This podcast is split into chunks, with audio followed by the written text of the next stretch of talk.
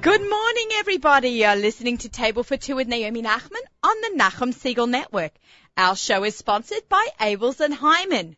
We taste better. For those of you who don't know me, I'm Naomi Nachman. I'm about all the food all the time. I love food. I love to shop for it, cook it, eat at restaurants, anything food related. I'm a kosher personal chef. My business is called the Aussie Gourmet. I give cooking classes and will travel anywhere to do them. I cater for people for Shabbat, Yom Tov, Shavuos that just was, parties anytime you don't feel like cooking, you can give me a call.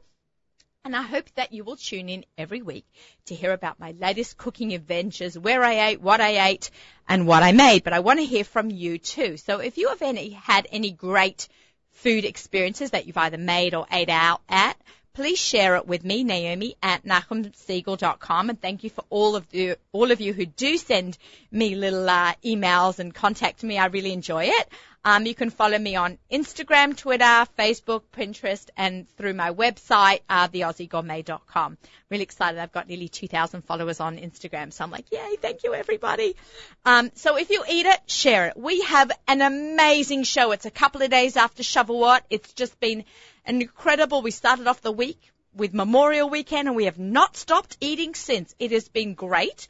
So um, we've got actually a big announcement a little bit later on the show. So I hope you'll stick in and uh, stick around and hear about all the exciting things that we have on today's show. I've got uh, our first guest is going to be Eli Hoffman. He is the grill master and owner of Five Towns Waiting. We're going to be talking to him as well as Jesse Blonder, owner and executive director. We're giving you a big title, executive director uh, and owner of uh, the Co- Center for Kosher Culinary Arts out there in Brooklyn. And we have Liz Rueven from Kosher Like Me. So we have an action-packed hour. It took me a long time to get into the studio today, so I'm like still a little traumatized from that driving. I can be in New York for a very long time and still not realize that it can take you two hours to get somewhere. Ah, so yeah, hey everyone, how's it going? Hello. Big, Hi. wa- big waves to all my guests. Thank you all so much for coming in and uh, being with me today. Um, so we're going to talk first to Eli. How are you? Thank God. How's everything today? Yeah, good, good. So talk, um, everything's good. Yeah, it's okay. nice to be here. Okay, so I've been trying to get Eli to come in and do a show with me about barbecuing for a long time, and you know I love barbecuing. It's my favourite season, uh, the summer and spring, when we really get into barbecuing. Eli um, is also, I want a, a personal chef as well. Let's as well as a grill master, and he also runs the Five Town Waitering Service. So let's take it all back. When did you get started, and what was the first branch of the Eli Hoffman brand? Oh well, uh, originally it started. I was working in restaurants around the area, and I was, uh, uh, you know, helping out with summer camps and things like that. And caterers would come over to me and say, "Hey, could you find? We're just going to do a drop off of some food at a local, you know, synagogue or for a kiddush or an engagement party, etc." And they'd say, "Do you have any, any extra people you could work with?" Because I was working, you know, with the restaurant just as like a sushi mitsuyan at the time or a bistro later on, and uh, I kept on bringing in waiters and eventually became bartenders, and it became you know, later on, obviously, uh, you know, personal chefs as well. So wh- whenever I have a party and I need waitering because I can't be always necessarily be there, especially on Shabbat, Yeah. I call Eli and, and he provides me with waiters for my uh, for my clients. But if you're you know looking for waiters, you don't always need to have me there. Um, Right. You can call Eli directly. It's something in a manager slash party planner slash, you know, anything that needs to get done for a party capacity. That's what it, it became to. Like, so Right. someone needed me to get paper goods or sodas, etc. You know, And you work with a I lot of take care of a lot you of work with m- my, you work with me Yeah. and you work with uh, other uh, personal chefs Sure. um, in the Five Towns area and beyond because you do a lot of Manhattan parties also. We've done a lot of Manhattan. I actually, what started the Grill Masters event was I had a client that was out in the Hamptons. Oh, sounds so fancy. I-.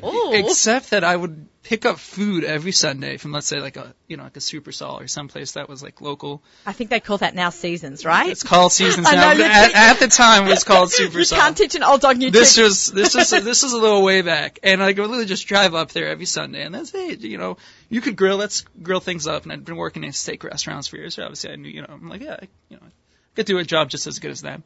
And I'd go up there and I'd, I'd do a lot of like grilling up there, and then I was like, why am I going all the way out to the Hamptons after two, three summers of doing this? I'm like, sure there are people more locally around the five towns that could use my help, and sure enough, you have a whole community on Atlantic Beach that people from the city they come out there and they have their summer homes out there, and they were able to use my help and and I slowly expanded to doing all of the five towns, and uh, we even do a Chol Hamoed Sukkot barbecue out in Hershey Park in Pennsylvania. So I've taken Oh, my service cool. all the way out to Hershey, Pennsylvania, if need be. So yeah, you know, we've done we've done a lot of really interesting things, some corporate parties, and and thank God it's.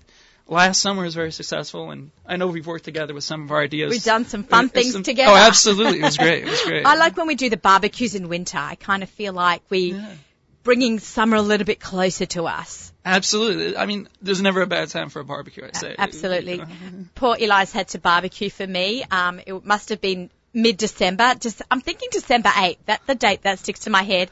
think it was so. It was always snowing. right before the holidays. It was so- snowing and raining was a little bit before Hanukkah and he stood out there like there was a cover Uh, um, and it was like a massive $10,000 barbecue. It was a beautiful piece of equipment and he's barbecuing in the dark and the rain and the snow and let me just tell you everything came out perfect.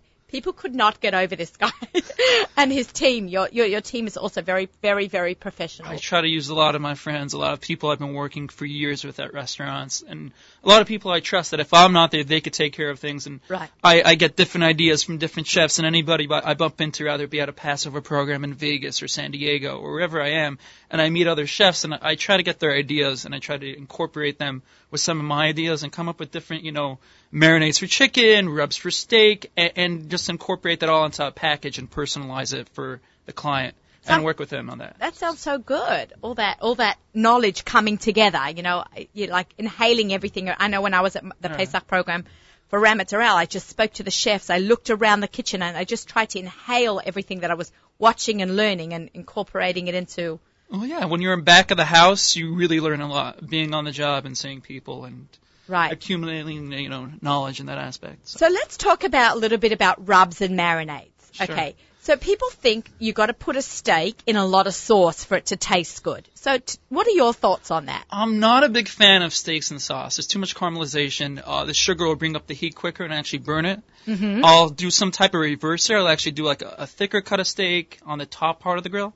Great. Can you just say that again, reverse sear? Because I know what it is and you know what it is, but some of our, our listeners don't know what a reverse sear is. Reverse sear is. I actually found it on YouTube Right. um, through one of my Gourmet Glatt butchers, um, and and he told me it was. But explain to our listeners what a reverse sear is. It's a slow cooking technique, basically, where you're you're using indirect heat to kind of give the meat or the chicken, uh, you know, uh, even cook all around. So instead of like, for instance, you put a thicker, you know, chicken breast on the grill, and that will just burn the outside instead of actually cooking it all around. Right, that happens. You would slow cook it maybe on the top part of the grill. I use that, you know, technique a lot. that shelf that comes Anyway, above. I, I threw my first one out because I had no idea what to do with it. Now having I I happen to use that a lot, and then I'll I'll basically cook it, and then I'll especially for steaks, you raise it up and you give it a quick sear on each side just to give it that extra, you know. So you're finishing with the sear rather than starting with it. It's the opposite of what we're all used to, and I, I love that. That it's a almost a foolproof technique. Well, every chef says that the best way to cook a steak is obviously medium rare, and if you could cook a steak on a perfect medium rare, and then just give it that extra char on the outside, uh, I I think that's perfect. You know, that's the way it should be. What's your magic number for medium rare? Do you have a number? Because I know you come with your, your thermometer. I I actually not always with a thermometer. Sometimes just all by th- feel if you're there around there enough. Right, One you- thirty-five. 135. So that's also my favorite number. Yeah. Even 130. I have a daughter that would like it at like 100. She likes it so rare. we She- call that black and blue. black yeah. and blue, black and Yeah, blue. We say she likes it so rare. She just wants to walk a cow through a warm Uh, room, and it's that- still how It's still moving on your plate, so to speak. yeah, Absolutely, yeah, But that's not for everyone. I can't have it so rare. Um, okay, so you want a nice dry rub to stop the burning of the sugars that are in Sure. marinades. So what would be a really easy rub for a client, you know, uh, or a listener that, you know, they, they're hearing about this. It's Friday morning right now, and they're going to run to Gourmet Glatt. They want to buy some of the, fa- have fabulous cowboy steaks there. What would be a quick rub that they could throw on? a quick rub you could put together. You could borrow yourself like a basic uh, steak rub, like a barbecue spice rub, I'd say. Okay. Um, and then you, I always like to add a little smokiness to it, so I'll put some chipotle in there, some fresh garlic, you know, some fresh salt and pepper as well, and just the basic ideas. Those those five items together, I always find are great.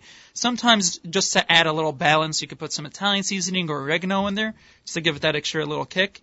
But those are some great some great things you could put together and just create a rub out of. Do you brine your chickens? I I let them sit usually, you know, in like a, a freezer bag for like you know over a, a period of time. I don't usually. You don't usually brine. Brining is the method a couple of weeks ago. CK, can you believe it's now after Shavuot? So we did that show right after um, Pesach. We did a Mark Zomick and I did a combination of our two shows, and we called it Stunt for Two. He's the stunt show, and he he's Thursday afternoon, and I'm Friday morning, and we combined the two shows called Stunt for Two, and we did a whole thing on barbecuing. So he was teaching us all about brining, which I didn't know. You took chicken breasts, the tops, which usually get really dry, and he brined it in water, sugar, and salt. I think I want to say soya sauce, but I can't exactly remember. I think we all need to go back and watch the show again in prep for the summer. Um, and they were so moist and juicy. My mouth is watering. um, Sounds good. Yeah. that it was really plump and juicy, and it was amazing that. Right.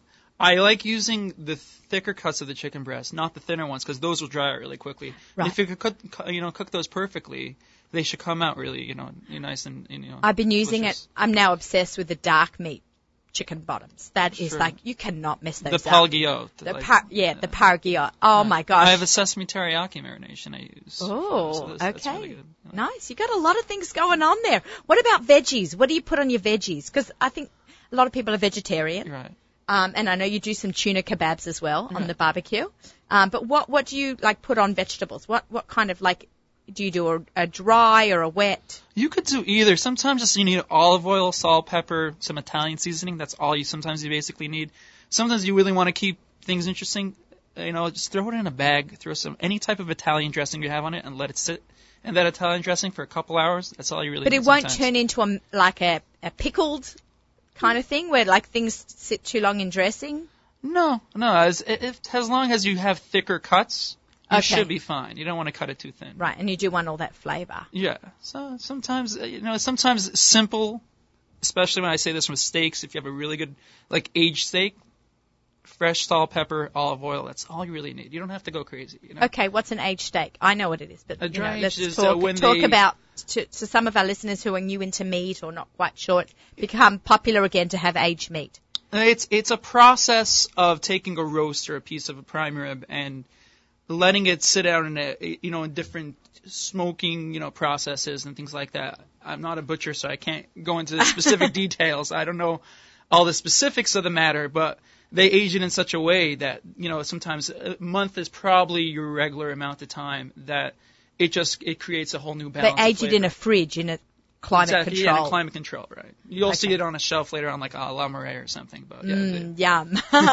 I haven't been there in a while, but I know I love that butcher shop in the front. That yeah, that always to. gets my attention when Ah. I walk in there. You know, that's uh, Okay, quite cool. something. All Yeah. right, well, thank you so much for joining me. It's it goes by so fast. I just wanted to mention Yeah, one thing. Yeah, sure. Um, we're, I have a friend out in LA right now. and trying to bring this whole idea out to LA because it could be a year we have a lot of California listeners. would. So we're trying to get a Grill Masters LA going, and uh, like I said, I I get the the meats and I try to support local, you know, local community butchers and things like that. So that's what I'm really trying to. We're all well. about local, aren't we? Right, so you try to, a gourmet or you know the, the local lady in the community that does fruit platters or somebody local desserts, and I'm always trying to give back to somebody around the five towns. So Oh, that's the- I think that's the best thing That, to do. that's yeah. so nice. And and when you do travel to other places, you use you you um stuttering.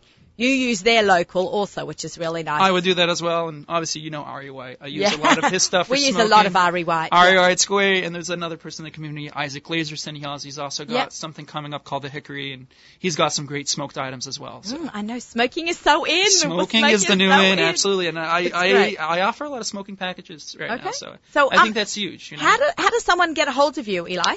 Um, well, they could contact me. Okay. Um, like they can contact me at six four six two seven zero zero five five nine, which is also the number for the waitering aspect. Say that again slowly. Uh, sorry, that would be. Because Uh, the ladies are cooking right now, so they've got to wash their hands. Ah, right. Grab a pen and paper. all right, that would be uh six four six two seven zero zero five five nine, or they can uh, look me up. Uh, I have a Facebook page. I'm working on a website now. The Facebook page is www.facebook.com uh, dash uh, Masters of Q, just the letter Q. Okay. So. Wonderful. Eli, thank you so much for joining us. Um, I'm going to have everybody switch around. You're welcome to s- us uh, stay and enjoy and join in later on in the conversation. Everyone's going to move up a seat. Today is musical chairs right here on the Nachum Segal Network. We are on the Laurie side today, having a great time. Um, I've got here, can we zoom in on this? This is my CKCA moment here. Okay, we got a nice little shot of the brand new, um, what do we call this? A poster? That's a postcard. A postcard? Yeah, that's our And new a- postcard. Hi, Jesse. How Hi, are you? How's it going? yeah, good. Good to be back. Yeah, it's been a while. We we had you in um, New Year's Eve. Was it really? It was New Year's Eve when you came with Dini and With some of our Mechi students and, and Chef Chef Wiseman. Chef Yeah. Wiseman. Yeah, it goes really fast. The time we're like May something now, so It's summer's coming. summer's coming. So let's talk about the summer program and our big announcement that we're going to make today. Okay. Um, so here, can we have a drum roll? ZK, ZK can do a drum roll for us. It's very exciting. You can hear it live now, right here on the Lower East Side. Naomi Nachman is going to be going back to cooking school. I'm going to be joining. I'm going. I know it's very exciting. Let me tell you, I'm so excited about this. I'm going to be joining Yeah. uh, the um, summer intensive cooking class for four weeks. For four weeks. That's right. Ramaz. Yes. So, You go. okay. Well, As you can see, I'm like a little jumpy, as ex- as, Well- as excited as as I always am, because this is a great opportunity for me to continue my education. Lawyers have continuing, and lawyers have continuing, and medical me- doctors have continuing education. So, this chef right here is going to have continuing education, and I'm I'm really happy it's in Manhattan. yes. So this is our fourth summer back at Ramaz Middle School, where we have programming. We have uh, the summer cooking intensive, which you're taking, which is a four-week course. Yeah, tell tell me more about what I'm going to be learning. You're going to be learning a lot. I know. A little bit of everything. The summer cooking intensive, it's a 16 day program. And it's basically a miniature version of our longer program, our certificate program, which is designed for people who want to go into the business. Right. So we take the best, some of the best aspects of that program, and we condense it down into 16 days, and it's taught by some of the chefs who teach our larger programs. Okay. So you're going to be learning knife skills. You're going to be learning uh, basically, we go through almost every major ingredient group. So we do a day on salads, a day on soups, a day on poultry, a day on beef, a day on lamb, Lamb, a day lamb, on yay. your favorite, of course. uh, we do a day, uh, a unit on Asian cuisine. We do hors d'oeuvres. We do, we have fleischig and we have milchig because Ramaz has two beautiful kitchens up there. That's fantastic because you've only got in the Brooklyn school there. Fleischer. We only, right, we have the one kitchen. So I'm really going to get to learn milchik. You get the premium experience. Oh, I Both like that. Both sides of the aisle, yes. So, Ever, who's going to join me? Um, Yeah, who- like students? yeah, we're going to have. Well, our listeners maybe want to Yeah. join. Well, I hope so. Well, we have we we have space for twelve. It's a very intimate group. Right. Uh, I like that. It's not too big. It's not too big. It's hands-on, fully immersed. So you're going to be working in this great kitchen all summer. And we have a, a very diverse group. If if last year is any indication, Right. we have people who are on break from college. We Right. have people who have just graduated from high school before they go away for their gap year. We have people who are retired. We have people who are off because they're teachers or they have off for some other reason. We have people like you, bloggers and radio hosts and celebrities. Okay. All right. Yeah, I'm really excited about it. Yeah. I, I see your look. I went online when I was, you know, preparing for the show. Your summer program Hmm. is unbelievable, just across the board. Yeah, well, Ramaz, because we have the two kitchens, it gives us the opportunity to do things we don't usually do. Right. So we also have a companion program to this. We have the What? the summer baking intensive, Right. which is 12 days, which is great because we get to do things that um, we do par, but we also do milchig things like croissants and Ah. things like uh, things that really should be made there, Right. where you won't even be able to buy them in bakeries because most places don't even make them. they don't make Yeah. butter croissants. Exactly. So that's a great opportunity for people who like to bake and want to learn some really great techniques, new dishes, new items. So we've got the baking intensive, we've got the summer cooking intensive, which we offer on three different schedules, and then we have teens camps, which are mostly sold out already. That's unreal. Uh, yeah. There are so many kids that reach out to me saying they love to cook. Can they be an Oh, yeah. assistant? Can they learn with me, spend some time with me? Yeah. Sometimes they're just too young. Yeah, yeah, But I always recommend, you know, especially if they can get to Brooklyn, say from the five towns where I live, or if they're already in Brooklyn, go to you. Yeah, we have the teens camps, summer cooking and summer baking. Thank you. which you. is we we're offering them in both Manhattan and Brooklyn. So we're sold out of the teens camp in in Manhattan, but we still have room in Brooklyn, and we have, still have room in the baking camps, which are great. It's uh, two weeks, and they learn a lot of really sophisticated things, things that uh, you wouldn't think teens might be able to manage, but they. We've been expanding the program since we realized that kids these days Love to they cook. know a lot. They come in with a lot of knowledge, and they come in really motivated, and they want to do. So we give them the opportunity to do to do some really cool things. Right, Are you running over the summer in Brooklyn some of your classes? Yes. So in Brooklyn, we have our training programs Okay. running in cooking and baking, and then we have uh, classes scheduled in the evenings, our recreational classes, Okay. All kinds of different classes, and also in the summer in city for three days a week. We also have we have a great lineup. We've got uh, some new chefs. We've got we've completely expanded the programming. So there's the opportunity to take classes in a variety of different topics. So you know what I, I noticed, and I'm going to sign up for that class, Mm-hmm. Yeah. the Indian class, because there's no kosher Indian restaurant left. There's, I don't think there's. I think Shalom Bay, Bombay Bombay? closed Oh, down. really? Have they? None of the none of the Indian restaurants with mainstream hechshers that I know of, I could be wrong, Mm-hmm. so please forgive me, Right. um, have closed down. So I I love Indian food, and I really want to be able to to make it. to make it. You know, I've done one or two things, but to learn the basics and the concepts and the foundations of Indian cooking, and then get to eat it will be like Yeah. at a restaurant. Yeah. But do, do we get to eat at every class? Of course. I remember when I thing. when I took my original chef training classes at the JCC on the Upper West Side when they had their kosher cooking school that was run by Julie Negrin. Yes. Yeah. Um, do you know her? I I know of her. I don't think we've ever met. Out in Seattle. I think she's back in Seattle now. lucky her. Um, yeah, so uh, we used to cook like everything and then we'd just sit down and eat and have a glass of wine with everything that we made and everyone would talk about their ex- experiences of what they made. Yeah. So I, that was like the hi- yet another highlight besides learning, sharing with my other chefs. Yes, that's a big, especially in our recreational classes. So we spend time learning, we spend time cooking, and then we spend time Eating. Enjoying. All right, that's the eating, best part. drinking. Exactly. Okay. So those classes are great. You, even if you're working this summer, they start at 7 p.m. so you can get off work. Right. If you're looking for something fun to do during the week for just one night, or we have short series as well. So you don't have to commit to a program that's 16 days, of course, unless you want to. yeah, I, it's- it's actually perfect because you're off on Fridays. Right. It's 10 to 2 every day, Right. right? It's not too early. So it's not, it's No. not, I can put a kid on the bus. exactly. Um, to go to day camp, hop on a train to Manhattan because I'm never driving here again, mm. and then take a train back or drive home or however. There's still plenty of time to meet a bus on the other end. From, Exactly. From day yeah, camp. and that's why we we do it special. So people we try to make it as convenient as possible. Yeah, no, I, I totally see that. I'm so excited. You know what? It's been a, a big hit that I've noticed. What's that? Your competitions, your couples competition. Yes. That is So, crazy. I was on the site last night. Everything's sold out. Yeah, well we have it's called date night, I think you're referring to, Yeah, which date, is a class. date night. It's hilarious. It's a class for couples and we have two formats. One is a chop style competition, mystery basket kind of thing, and then we also offer it as uh, a seasonal menu where you create dishes that our chefs develop. And then we, you, we guide you through making them and then you sit down and enjoy them. And we also do both of those as uh, private party options. And we've get, been lately getting a lot of people from your neck of the woods in the five towns for anniversary parties, birthday nice. parties, uh, bridal showers, you name it. yeah, it's, it's a lot of fun. I've been doing Something different. a lot of bridal showers lately. Well, Yeah. it's the season, you know. Exactly. Sefira is over and everyone's getting close to that. We're basically in wedding season. Yeah. The bridal showers are always fun. Sometimes the brides are completely intimidated by what's going on around them, and Yeah.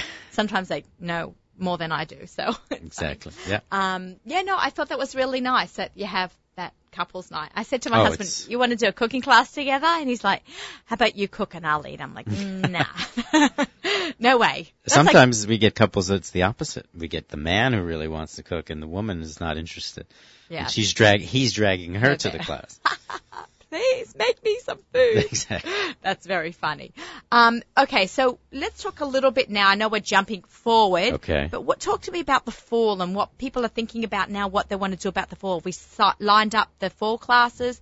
People that want to. Well, fall is like fall is our busiest time, back to school. So Right. in the fall, our professional programs they're nearly booked already. Right, that's why I wanted to bring it up because ahead. they need Yeah. to think about. So tell talk more in depth what this. If you're thinking about going to cooking school, Right. um, or you've just come back from Israel and you can't decide what your major is yet, and you're not quite ready to start college, and you want to go into the cooking industry. Well, we have our programs are unique. They're short-term, intensive style programs. People take them for a variety of reasons. We have one in cooking and we have one in baking and pastry arts. Right. And if you're looking to get into the business, it's a great fit. If you have the time and want to explore in really great detail this passion for cooking, it's a really great fit. So how many months is this? Because we know the summer intensive is like four weeks. Four weeks. This is like four months, right? Um, months. it runs, bec- you know, we, we jump around the holidays, obviously, so I think when it's all said and done, it's at least 12 weeks. So start in early Serious. September, end in sometime in December. Um, but it's only four hours a day, so you could work it in with something else. And we're, and I think we're all, we're also going to be offering the culinary program on a part-time basis, two nights a week. So that will run probably six months. But it's, you can work it into your schedule if you're in college or if you work. We've had a lot of people who are, have full careers, full professions, or students, or dentists, doctors, And they want- podiatrists. Right. Did- One is that what. Jonathan, Dr. Jonathan Dr. Jonathan, yeah, Margolin, exactly. he's a foot surgeon, and and and he came and And he became a chef. Yeah, He he, we had him on the show. Yeah. Um. So really, if you're just interested in food, I like learning. Besides eating, I lear- I like to learn what's behind what right, goes on the plate. and that's what it's about. Exactly. And the butchering. I came to visit Jesse the other day um, to do some Came on a good shots. day. I came on a great day because they were butchering lamb, and Mm-hmm. I got to watch these. Maybe there were six or eight guys that were in the class. This class, for some reason, was all male. Mm-hmm. right So, But you never know who's going to sign up exactly. um, for the class, and they were butchering lamb, and we watched Chef Avram Wiseman like Mm-hmm. show the guys and guide them through Frenching and ca- fat caps, and Exactly. it was like I can't wait to learn how to do this. But they have like three days of lamb. We Or do. two days. We do. I believe it is three days, and we we take racks of lamb, whole racks, un unfabricated, as we say, and they that we use every aspect because lamb is so expensive. As a chef, you have to learn how to make use out of every drop. So we take the fat, we save the fat for making sausages on another day, Mm. and then we take all the trimmings and we create lamb burgers, which are out of this world. And then we, of course, we make the racks of lamb, which is, uh, I was talking to Liz before, costs about eight dollars every time you take a bite. A bite, yeah. So my daughter's uh, just came back from Australia. Yeah. Um, she was there for her. Uh, she's in SKA High School, Halbs Girls High School, um, and she brought back lamb chops in a suitcase. in a suitcase. Right. You're allowed to dec- you're allowed to bring Australian meat into America. I've, I've said this before on air, so I'm like, I need my Australian lamb. Next time, I think she should bring the whole animal. The whole lamb. Bring Yeah, it to the school. yeah, that would be pretty funny. That would bring a fun. sheep on the Yeah. plane. Yeah, okay. Well, She- we'll, we'll we'll try it. If they stop us at customs, we'll know that it doesn't Yeah, work. Exactly. And she also bought me back Vegemite. I know everyone's so excited to hear that there's more Vegemite in this country, but yum. What's the appeal of Vegemite? You have to have it from birth, or you just think it's disgusting. Well, how do you how do you consume it? Okay. what do you do with it? Nick, when I come to cooking, are you going to be there on on Oh. In the? I'll be there, yeah. Okay, so it, I'm going to make you a Vegemite sandwich. Okay. I wish I would have brought it with me. Okay, ZK, you've never had a Vegemite sandwich with me. No, no, I don't think Nachum's had either. For sure, not Miriam. Okay, we're going to have to have a Vegemite sandwich party. I'm going to bring some, Liz. um, Vegemite, it looks like black tar. Right. It almost smells like black tar, but you have it on a piece of toast with tons of butter and you smear some Vegemite. I'm not going to say black tar, and it's delicious. It's very salty. You just, if you don't like salt, it's not for you. Is it fermented? I want to say yes, but I really have no clue. What is it made from? Yeast extract. It smells like beer.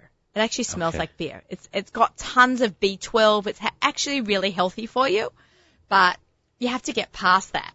You know. I'll try it. Yeah, I'm gonna. I think I'd like it. Yeah, if you like salty, and you, the the smell doesn't offend you, you're good to go. Especially if you take some butter and you smooth it out a little bit. Well, everything with butter is good, right, Yeah. guys? Yeah. Exactly. I know everything is butter with good. So yeah. Um, okay, so I hope that you can stick around. Uh, we're going to loop Liz into Musical our chairs. Okay. com- conversation. No, you can sit there, Liz. I think so long as ZK says we're all good, we got you on camera. Hi, Liz. Honey, how are you? Yeah, good. Ca- Okay, we're just checking sounds and mics and all that. Okay, how you doing? I would like to taste Vegemite.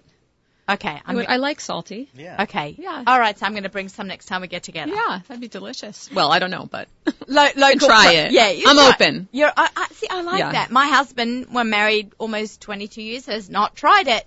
Some of my kids have, some, some haven't, but I think the smell, you have to just be able to go beyond you have to push past it. it. yes, it's so good though. It's so good. And when I was pregnant with my oldest daughter, I had tremendous cravings for it. So my mum sent some to me.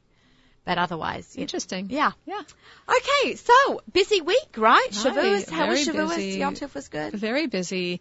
Yeah, you know, preparing um, a post for Kosher Like Me on Shavuot, you know, there were so many fantastic roundups out there with all of my blogger friends, Kugels and Quiches and Blintzes and all of that.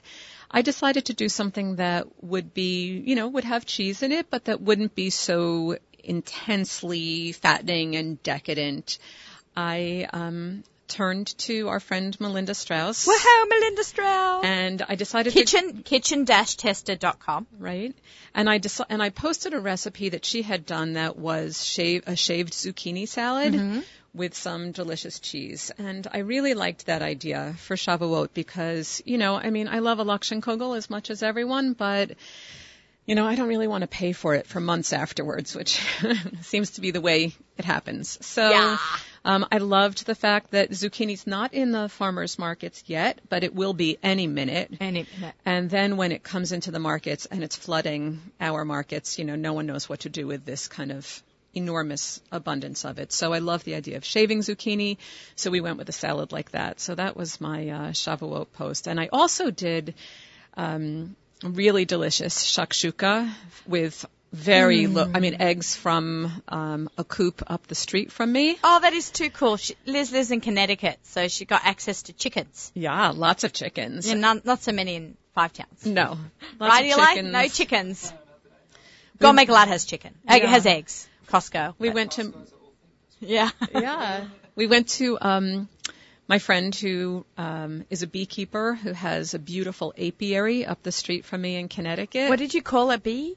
the the place where you're raising bees and making bees is called an apiary. Cool. Yeah, and Did you she, know that? Yeah. Yeah, you know that. Well. Yeah, and she has um, hens that lay eggs that are all different colors. You know, I'm going to post it on. I'm going to post that egg picture later on Instagram. Okay, so go to uh, Liz's Instagram page. Yeah, uh, kosher, everything is kosher ko- like me. kosher like me. See, And- I'm also I'm Naomi Nachman on some things and Ozzy Gourmet on others, so I have to like make right. make Try to keep it simple. Yeah. So anyway, she has these eggs that are like almost almost olive green, beautiful robin's egg blue. She has some that are almost yellow, some that are creamy, some that are almost orange and brown. So I like to go to her for eggs if I know I'm going to shoot the picture before I make the dish. So we made a dish with um, some beautiful um, local cheese and these gorgeous eggs. We did a great shakshuka. We had guests all weekend, and we just had a great time cooking and being outside. It was a beautiful weekend. Yeah, it Yeah. was really thank thank God because I Yeah. thought it might rain. So, you are listening to Table for Two with Naomi Nachman on the Nachum Segal Network.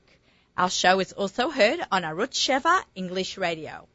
The show is sponsored by Abeles and Heymann. We taste better. We're talking a little bit about uh, dairy, and then I put in my amazing Abeles and Heymann product because we actually also, besides having tons of great dairy meals, had a barbecue Right. uh, on Monday for Memorial Day slash Shavuot. Uh, we carefully carried our little flame outside and we turned on the gas and keeping with, you know, all the laws of, you know, transferring a candle and lighting a fire.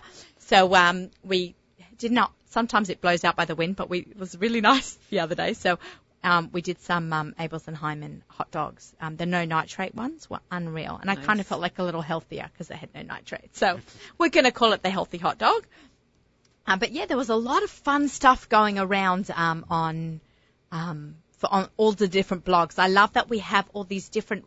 Besides fabulous cookbooks, have you seen the new one by Daniella Silver? I have not seen it yet. So, oh, I'm going to bring it. Oh, yeah, I would to love to show it see to you. it, It's really lovely. Have you seen it? I haven't. It's a really lovely cookbook, very modern, fresh, crisp look. What's it called? Um, the Silver Palette by Daniella Silver. the silver table, The maybe. sil- Am I saying it wrong? So, well, the silver palette. The silver platter. the silver, the silver platter. platter, because the silver platter palette the is s- something else. the silver yeah. platter. I do apologize, Daniela. It's a beautiful book. It's written in conjunction with Norene Gilletz. We're going to have them both on the show. Hopefully, we're trying to coordinate with Miriam Pascal from ArtScroll, who's overtime cook, who's busy working overtime for her cookbook. I feel like there's so much going on in the foodie world. Um, she had some beautiful salads in there also. Just like a lot going on besides the great books, the great blogs. You almost sometimes don't need books if you you know there's great blogs and and even um you know the newsletter that um kosher culinary puts out Yeah. um if you want to sign up you want to just Well, that a mention kosherculinaryarts.com. We send out a newsletter every week. We feature cookbook authors and bloggers like like yourself, yeah as well as recipes from our own chefs. So every week you get it in your mailbox right when Shabbos ends. And Yes. we also do the the special ones for the holidays, like we just had one for Shavuot. right um I saw you had a very nice one go up by Shlomo Schwartz. You know, you know Shlomo, Yes. right? Yes. Chef Shlomo. He did sabich, a Sabich. sabich, salad. One of my I favorites. love, Yeah. I love sabich. That is love like sabich. my my favorite. Um, Sabich and shakshuka. Oh, eggplant city. Yeah. I try to throw in roasted eggplants now always in my salads. I always try to have a whole bunch just in the fridge, just roast it up in a Ziploc bag and I just throw it every Oh, night into good a for salad. you. Yeah. And I used to deep fry them. I know I'm terrible. No. But no, now I started um, roasting them in the oven 400 degrees with salt and olive oil till they're softened and brown and much, much healthier. You know, eggplant is one of those ingredients that people are a little bit intimidated by because they don't know whether to salt or not to salt. And why is that so bitter on my tongue? Sometimes, you know, your tongue sort of sizzles with, um, what is that that makes your tongue sizzle? Do you know? On the eggplant? I'm Yeah. not sure. It's probably some kind of enzyme. Yeah, it's an something like enzyme. So- I've never tasted bitterness in an eggplant. Yeah. So people are a little bit baffled by certain ingredients, even ingredients that we eat often, like eggplant. So um, on Kosher Like Me, I do a series called Seasonal Snippet. Yes, so we're going to talk about yeah, that. And and eggplant is coming up because I think that um, we need to understand how to handle eggplant better so that we don't have you know a mouthful of seeds or that enzyme and black or that enzymy feeling on your tongue, which I get often. Yeah. So yeah, I love eggplant. yeah, No. I do too. So my my I may, I may have different ten different salads that I make um, with with um, I have- think I, on my blog I think I called it crazy for eggplant or something or excellent eggplant, and I gave out three recipes on eggplant. But I actually want to take a break to do our what's for dinner segment, and it's all about zucchini chips. Um, I made these on Yontif. They were an excellent, excellent hit. It's um, I found it in a magazine called Southern uh, Living. Uh, it's one of my favorite magazines. I'm not sure if you guys have heard it or if you get it. I know what it is. I love it. Everything there has worked. And I kind of like did my own version of it. So um, I took a half of cup of panko crumbs. So I just, I'm sorry, I didn't say that our What's for Dinner segment is sponsored by Gourmet Glatt. I did not mean to leave that out. Um, and thank you to Gourmet Glatt for always being a big sponsor and friend of Table for Two on the Nachum Segal Network. Um, so I took uh, like about a half a cup of panko crumbs, and then I used um, some fresh basil leaves. So many of my friends are growing basil in their back gardens. I'm not buying it anymore. I'm just gonna, I just go to their house and snip some. It's so easy to buy. Actually, in Manhattan right now they're selling on um, in pot plants, right? Potted plants of, Sure. of of basil, so you can even just keep it home on the on your back deck. Um, some salt, some grated Parmesan cheese. I took a half a pound of round zucchini, half a pound of zucchini, and I cut them into quarter inch rounds. And then I had olive oil and cooking spray. So I mixed everything together. Like um, in the food processor, I did the the salt, the basil, um, and the and the um, panko crumbs.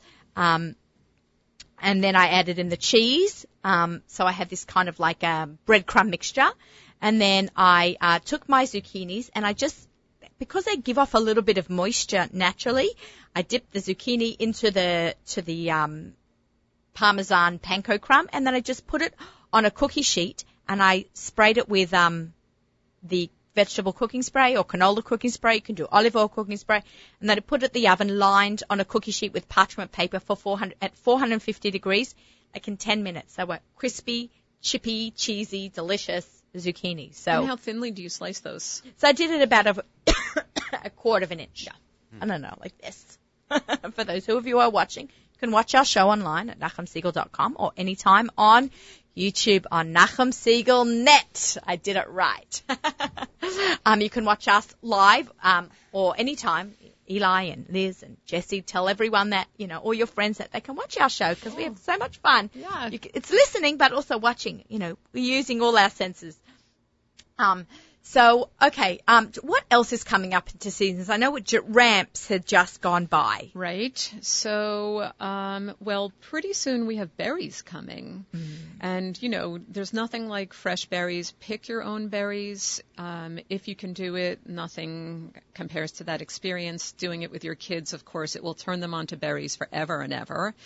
So, uh, we'll be writing about, um, strawberries and believe it or not cherries grow in Connecticut. We'll be writing about pick your own cherries and what to make with them. Where do people go to do pick your own? Where can they find? I know in Long Island you can go to Lewin Farms. I've been there. But Right, where can they go? right. Where else if they don't want to You, you don't know, live in Five Towns? when we when we write that post, which will be close to the time that you can actually pick, we're going to be um, we're going to be using a link that will help people to see a um, it will guide people to a site that will tell them where they can pick anywhere in the country. Oh, nice. So it connects to farms all over that have pick your own. And, um, you know, thank God we have readers now all over the place. So although I'm in Connecticut and in New York City, it's very important now for me not to always say, well, this is where you can pick in Connecticut. Right, that's what I say. I don't want Right. to tell people where to pick in Long Island. I know there's tons of places in New Jersey Right. that friends have mentioned. Right. There are people picking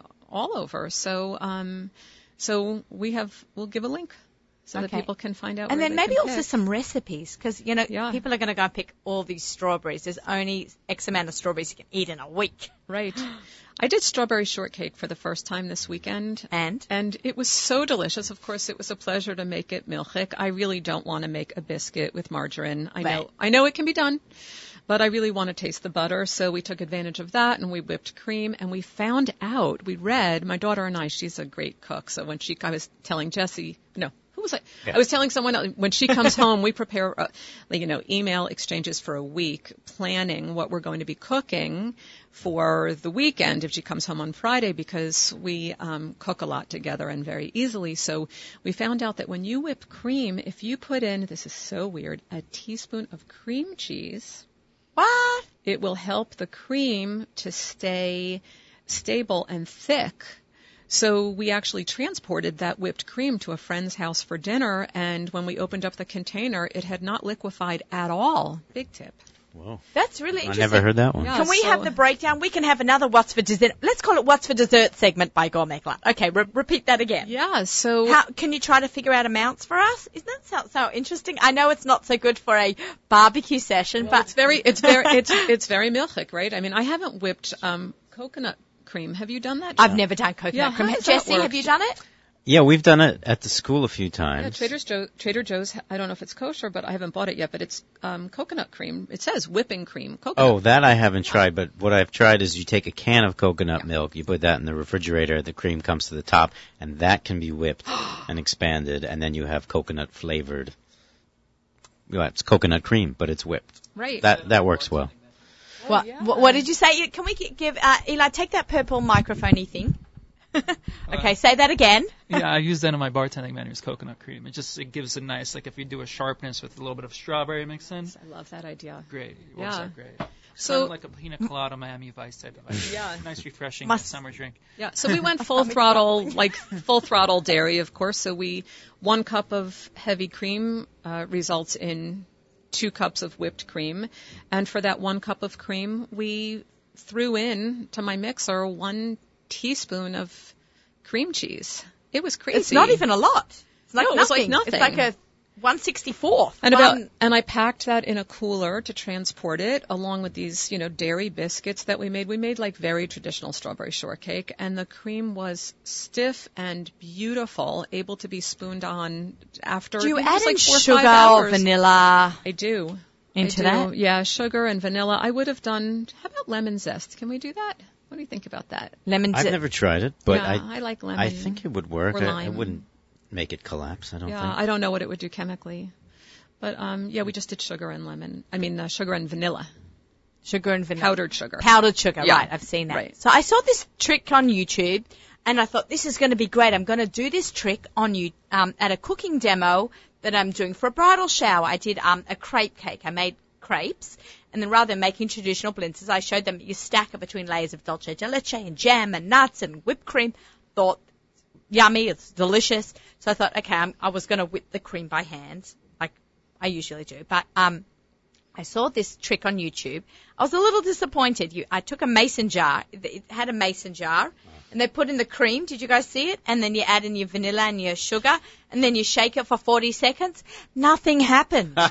I was wondering. I said, "Oh God," I was so sad because I thought it would be such a cool trick to teach young brides that trick. How could it happen? You're not whipping any air into it. I, I right? couldn't understand, but they on YouTube on, on Facebook It was a worked. Facebook it worked. So I think there was a little too much editing there. But so you have to actually be careful with some of the stuff that you see these great videos now, like 30 second clips of videos of food, which and recipes, which I love that idea. But you have to be careful; they don't always work, which is fine. And as a chef. You know, sometimes things don't work. When I did my cooking demo at Gourmet Glatt a couple of weeks ago, I was showing everyone my brilliant, how good I am at making crepes. And then my crepe pan got too cool and it didn't really work and Miriam finished it off and she did a great job, but I couldn't do that on air because, you know, sometimes things at home fail. Yeah, they fail. Yeah. Ep- Sometimes it's what do they call a hashtag epic fail. Yeah. You have those every once in a while and that's perfectly normal. You should not be deterred away from cooking if you have a big flop, right guys? I mean, Yeah, that's part of the fun. You learn from your mistakes. yeah. Um, and people love And then to you eat hear, them. and they love to hear them about the mistakes. It's fun to post those pictures. People love that. disasters. Yeah. disasters in the kitchen. We can make a little uh, Facebook group from that. Disasters in the kitchen. Yeah. Um, okay, so what else can we look forward So, to from uh, you? Um, well, I, uh, we're working on a pickling post because, and it's so great because we're in the Lower East Side. So, you know, the Lower East Side, of course, Home of the pickles. right? Pickles were sold from barrels here. Um, my grandparents were here when they came from Poland. Um, pickles were cheap. They were sold, I think, on a stick.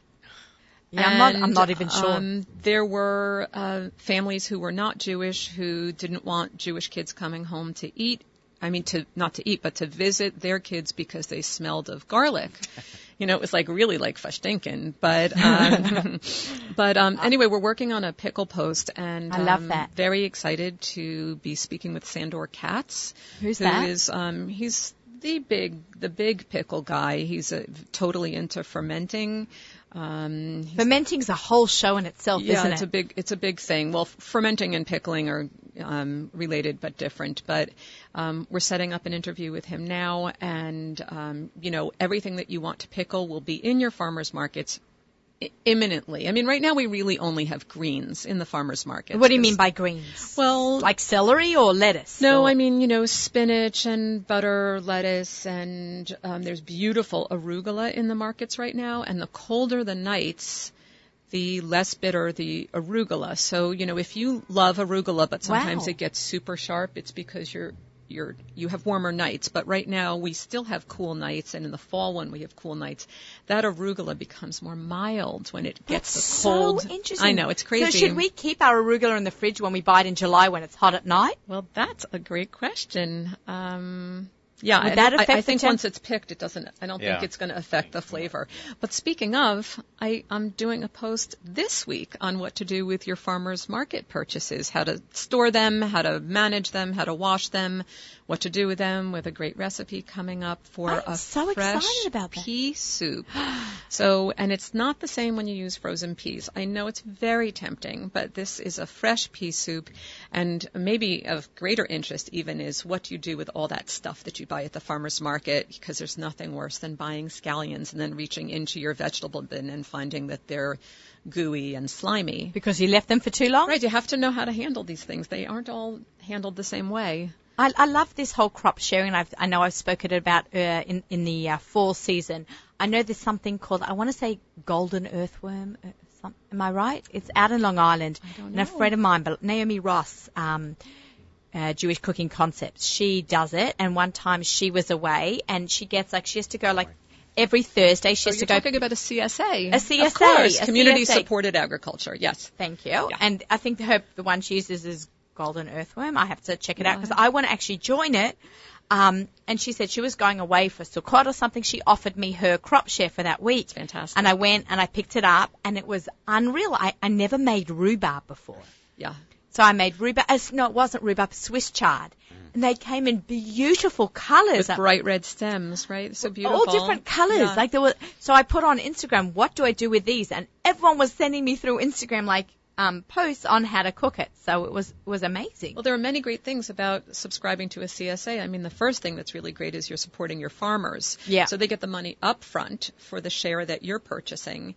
And as a cook, you're going to be responding to what's in season. So instead of going to a supermarket on a Thursday with a list and with recipes that you've thought about, you are responding to the ingredients. So if in your box that week you have um, ramps, I know, ra- I never had a ramp Right, till and you've never made ramps, or you have an abundance of, well, here's the one that we really don't like, but we try to like kohlrabi. I bet you know what to do with it, but you know, you have to respond to the, what's in season. Is season. that in season right now, kohlrabi? It, it will be coming. I don't know when it happens. I try to ignore I it. think it's coming up. Beware. Coming, it's I coming. put Watch it in out. my Beware, soup. I put it in my soup. Yeah. Um, a- as a nice flavour. My mum told me to do that. Yeah, it's a, it's a. I think it's a root vegetable. Yeah. But as a CSA subscriber, you know, you're doing a lot of great stuff. Especially, you know, your food is going to taste better because It's those ingredients were harvested a day or two prior to you receiving your box or picking up your box. And there are CSA pickups all over the city. So, and some of them are still um, available to be purchased. So, right. They they only sell X amount per season Right, or so per they- year. Right, so they get sold out. And it depends on, you know, your hours of work and your location where you can make this most convenient because, you know, schlepping a box on the subway is not that easy. Right. Uh, so how does one find out more about CSA? They can just go to CSA and- on Google and find I out. probably Google CSA and your area, you know, CSA Five Towns or CSA Connecticut or CSA Fairfield County, Connecticut. Or Brooklyn? Yeah, Brooklyn. they're all over the place. They now. are. There's a lot of options. A lot of farms are doing it. It makes sense for the farmers and makes sense for the for the purchaser. Do you base a lot of your menu planning for the school through seasonal vegetables also? We try to. In in our case, uh, it's just basically one of the staff members going out to the market to get. Um, but we also have a curriculum we have to stick to. So Right, right. Unfortunately, I would love to do more, and we we incorporate the seasonality aspects in our in our recreational classes, our date night menus, Right. our cocktails that we make. So. Uh, in in those cases, we say, okay, what's fresh, what's in the market, and it makes such a big difference when something is fresh, as opposed to being in storage for who knows how long. You know, Right. it makes such a difference. I don't plan anymore. I just go to the market. I shop my local farmers market in Westport, Connecticut. It's all organic. It's all first tier selling, which means that the goods are grown in Connecticut and sold um, within, I don't know how many miles, 100 miles, whatever, 100, 200. It doesn't really matter that much. But I don't go with a shopping list and a plan. Even if I'm having guests on Friday night, I don't go with a plan anymore. I mean, I might know that I'm, I want chicken. Right. I don't, I and don't, chicken soup. you know, I don't look up a recipe for a salad and then struggle to look for greens that aren't being harvested right, right. now. There's no point. You go with what's in. That's and right. everything picked at prime. That's right. It's It does the work for you. right. It's That's the way right. God intended it, right? Yeah. We weren't supposed to eat certain things at certain times, I It's guess. true. Well, that's it's a recent development, probably 20th century. Before that, you didn't have the option. That's right. They didn't have the trucking, the shipping, the, Or the the refrigeration. refrigeration. Right. but we did have pickling. we did Right. have pickling and charcuterie. we did. We had charcuterie, right? Fermentation. Right, right. E- Eli does a lot of. I'm big into fresh products. Huge. I use like using fresh garlic on things, and uh, it's it's amazing. And I, I think people appreciate it. It's like something coming Yeah. right off. Right My Yeah. stomach is rumbling so bad. I mean, we always talk about food being a food show, but all this fresh ingredients and, you know. Right. I, I, oh, can I just ask you, I, I had a ramp, um, I was at Paradise the other day with Melinda Strauss. We did a 12 course tasting menu. It was insane. Um, but what is a ramp? What is it? I, I'm hearing it all over, like more this year than I ever had in the past.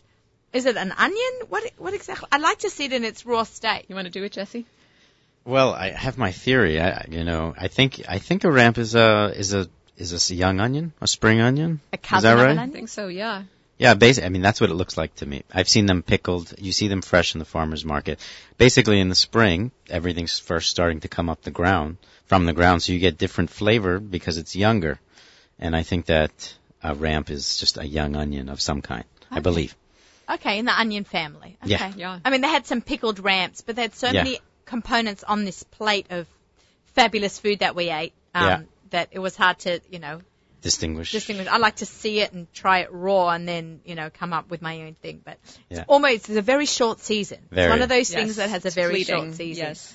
Um, so yeah. So I also want to mention that Yeah. um, on Kosher Like Me, I write about I write about events that I think my readers should know about, and um, I am always looking at what's at the Center for Kosher Culinary Thank you. Arts, Jesse School, and uh, coming up this week, I think we are uh, giving people a big heads up on the Father's Day grilling class. Well, Father's Day, we have a Father's Day barbecue class, which is coming up on Father's Day. And it's a great, I mean, we get people in that class who aren't fathers, but fathers are more than welcome. Everyone is welcome. It's a, it's a grilling class. So we do a variety of different dishes. We put up a grill on the back. I'm not sure if we're supposed to be doing that, but we do it anyway. we won't tell. and it's great. We have a special chef who comes in who's uh, very skilled in grilling and barbecue, and it's a delicious class. And it's a it's a great way to spend a Father's Day. Um, Yeah. recently we posted about the babka baking class. I mean, you know, Yes. done babka baking and a lot of it, and you've also done um, traditional Jewish desserts like a broader. Haven't you done We did. that are a little broader? We used to try to do babka, bagels, and uh, and rugelach in one class. This time we just did babka, and I was speaking to my chef, and I said, "How did we ever do all three in one?" so now we separate them out. The bagel class will be coming up in the fall, and I highly recommend it. Yeah, I've done bagel making. It's so much fun. It is, and when it comes out f- from the oven fresh, we also make bialys fresh, which you never see anymore, Right except up for on Grand, Kossar's. right? Kossar's right up here on Grand Street. Right. Just bought something on the walk over Yeah. Yeah. It's a real treat. It's a real treat. Nice. Very nice. So Liz, we've got lots to hear about from you. So go to kosherlikeme.com or on Facebook or on Instagram. You can find uh, Liz Rueven and all her exciting culinary adventures. Uh, you can find Jesse Blonder and all the exciting. I'm just going to here's my CKCA um, postcard. Call- Exactly. it's bigger than a postcard. That's why I'm like a little. It's a sumo-sized postcard. It's just it's on. That's what they call yeah, it. I like this on steroids. Um, and I'm going to be so excited to join your cooking school. We're also going to be the final announcement would be I'm going to be having a segment on Table for Two. It's going to be the last 15 minutes of the show. It's called Naomi Goes to Cooking School. I know it's so original. What can I say? But I want it to be exactly what it is. And I'm going to be sharing everything I've learnt along the way from the students that I meet to the chefs that I meet to the dishes that I make to the skills that I've learnt. And I'm going to be inviting everyone down to sometime or another to talk and share all our experiences that we've had together. Um, I really recommend people come join me and, and the whole team of uh, at uh, CKCA uh, up in Ramaz. Uh, I know they have the you know the stuff going on in Brooklyn, the program in Brooklyn. Yes. But I think it's really nice to be in the city in in in. Um, yeah, it's more accessible for some people. We realize It's that. also that Fleshik and Milchik kitchen. I love it. I, I think It's I, really I a think if you're going to take a class, a um, Baking this- class. a baking class. Now's the time to do it when they have access to that Milchik kitchen. I think it's absolutely fantastic. And of course, Eli, thank you so much, Eli Hoffman, grill master, Five Towns Waitering. I look forward to doing our next gig. Uh, I, I don't do know. over. Yeah, over the summer and when I'm not in cooking school and I'm actually be going to be going to the Kansas City Barbecue Festival, um, which I'm really excited about. I'm going to be joining Josef Silva and his crew and Mendel Siegel out in Kansas City in a couple of, I guess, August 16th, I want to say. Uh, you are listening to Table for Two. Uh, with Naomi Nachman on the Nachum Segal Network. Our show is sponsored by Abeles and Heymann. We taste better. Please stay listening to music all the way up until li- lichbenching. They are the music is provided by our friends at Kerem. I just want to wish everybody good Shabbos, a great weekend, happy cooking, and Shabbat Shalom.